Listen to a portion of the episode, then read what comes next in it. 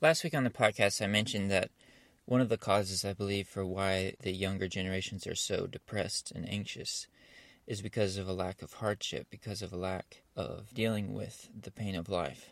And that's sort of a view from the outside, but today I want to talk about the view from the inside and why the generation might be in the place it's in. It all comes down to the breakdown of the family.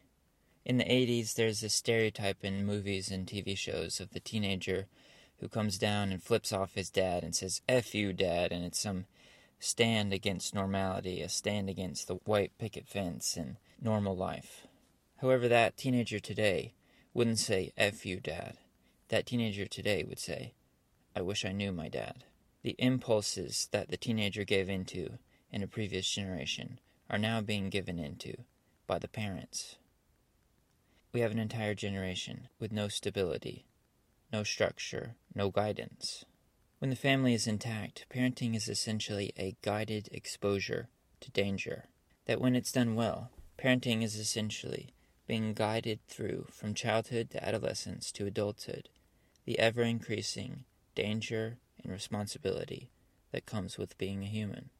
Today's generation is trying to wade through the dangerous water of what it means to be an adult, of what it means to deal with the fear and suffering and anxiety that comes with life. But they have no guidance.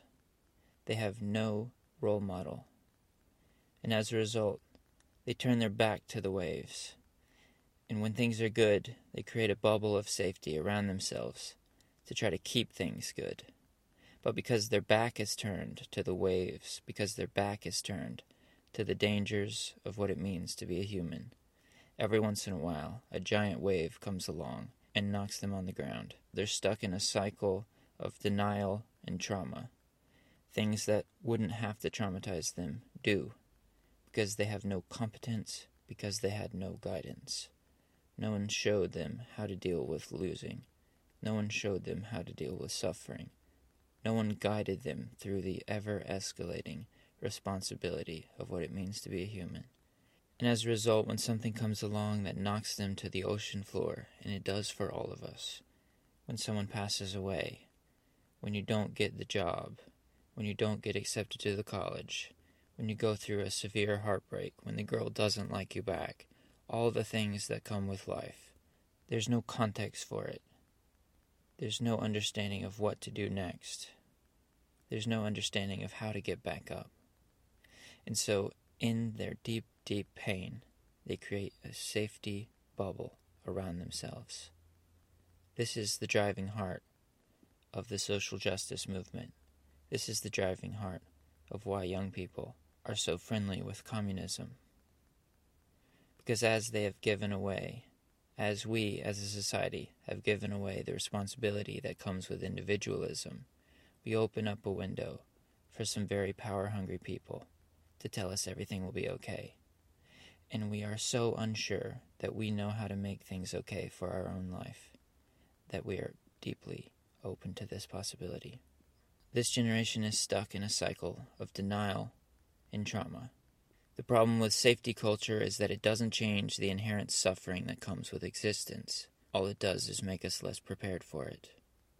We all suffer. We all go through deeply painful experiences. And that is why it is vital that we prepare for them life is best changed from the inside out. That as each of us change our internal corruption, that that is the best way, even though it takes forever and it takes deep searching and repentance. That the best way to make society better is from the inside out, from inside every heart out into the world. But that when you can't trust the home, and when the home was not a safe place and is not a safe place, that your natural next resort is to try to change the world from the outside in, to try to change the grand structures of injustice and try to make them more fair. But there's one problem it doesn't deal with the corruption inside every heart. Least of all does it deal with the corruption inside the people at the top of these movements.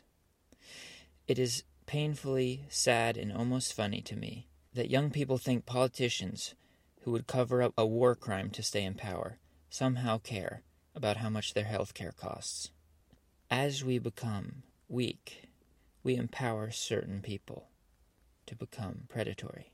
Benjamin Franklin said, Democracy is two wolves and a lamb deciding what's for dinner, but liberty is a well armed lamb contesting the vote. The left is predatory on our kindness. They weaponize our kindness. They pretend to celebrate that we have the first African American vice president. They pretend to care. They give us tokens. They play with our morality. They take the things that make us feel like a good person and they use them as a tool. And they hope that as they do that, we won't notice what they're doing in the background. If there's any grand scale ignorance I can see right now, it's that people who are not themselves power hungry do not conceive that others are. Because your average left wing voter is not deeply power hungry, because they are mostly well intentioned, they aren't skeptical enough. They don't really think of these people at the top of these structures and the damage that could be caused. We do live in a generation of people that have not paid the dues for what it means to be even remotely free. That our generation has been both so traumatized at home and both so materially spoiled by the efforts of the people that came before us. That we act like everything good about our society, everything good about modern America, that all that comes easy. The safety, that comes easy. The fact that people get along, that comes easy. The fact that you can go find a job, that comes easy. The fact that you could start a business, oh, all that comes easy. We just take all of that for granted. And because we're so spoiled, people come along and sell us utopia. And we go, yeah, that sounds good. One unifying principle that is simplifies a lot of things is this. Compared to what? When people say, oh, America is such a racist country, okay, compared to what? Capitalism isn't fair, okay, compared to what? See, we must live in the world the way it is. We cannot compare America to the utopia in our head. We must compare it to some other place that actually exists. We cannot compare whether capitalism is fair or unfair to the utopia in our head. We must compare it to something else that actually exists. But as our homes have broken down as we no longer trust the bond of a family, that we give that power to someone else. Naturally, we are going to give that power to the government. In the book Brave New World, the government did not take the power from the individuals. It never had to. Instead, the society was a society based on hedonism, where every momentary impulse, every sexual desire, was immediately gratified and so people no longer thought about freedom, about family, about anything long term. That the society kept them perpetually satisfied by their lower self. Their momentary animalistic impulses were always rewarded, and as a result, they gave away their dignity, they gave away their purpose, they gave away their freedom. It wasn't taken from them, they gave it. The thing about evil is that it always comes with convenience. From saying, oh, you don't have to pay off your student loans, to saying, oh, you don't have to pay for health care, to saying, oh, everything will be fair, I know how to make everything fair, to selling division in the name of unity. In an excerpt from the piece, When No One Knows What Freedom Is, All Is Lost, they make this clarification that there are two types of freedom negative freedoms and positive freedoms. The first type is a negative freedom. When thinking of freedom, most people think of negative freedom. It means the absence of coercion. By this freedom, no one stops us from doing what we want as long as we don't hurt others by our actions. We enjoy this freedom because the human soul does not function well under coercion. We need space where we can act uninhibited. However, we cannot have a society where total or absolute negative freedom rules. To live together in peace, the second type of freedom is positive freedom. Positive freedom is defined as a set of qualities or conditions needed to achieve important aims. Positive freedom assumes the development of character, of talent, and virtue that allows us to overcome obstacles so that we might be free to pursue higher goals. So, this idea, the idea of positive and negative freedom, that negative freedom is just a lack of people controlling you, but that positive freedom is a freedom from your impulses, it's a freedom from your addictions. It's a self control. Scripture says we are slave to anything that has mastered us. That as we give in to our vices, as we give in to our impulses, that we become slave to those things. Freedom is only a means, not an end. It only works when people have a sense of right and wrong. It has meaning when we follow the first and most basic principle of the natural law, which is written on the hearts of each of us do good and avoid evil. Freedom involves moral acts and therefore presupposes natural law and divine assistance. If we ignore this aspect, we will be delivered to our obsessions and our manias.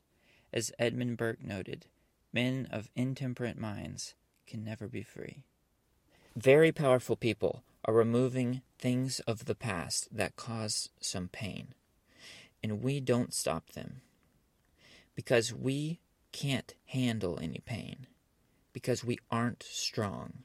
And we aren't strong because we had no guidance, we had no role models, we had no one there to teach us how to deal with failure, to teach us how to deal with love, with hate, with loss, to teach us how to deal with the suffering that is inherent to existence.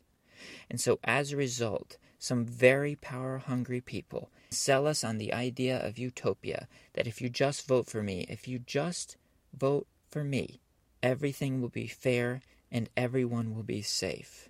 And I will control all of you. But hey, at least you'll be equal. And because we are so moldable, because we have so little individual strength, we are open to them. We give them the power. Adrian Rogers says righteousness is responsibility assumed. The problem with the culture of safety is that it doesn't change the inherent suffering of existence. All it does is make us less prepared for it.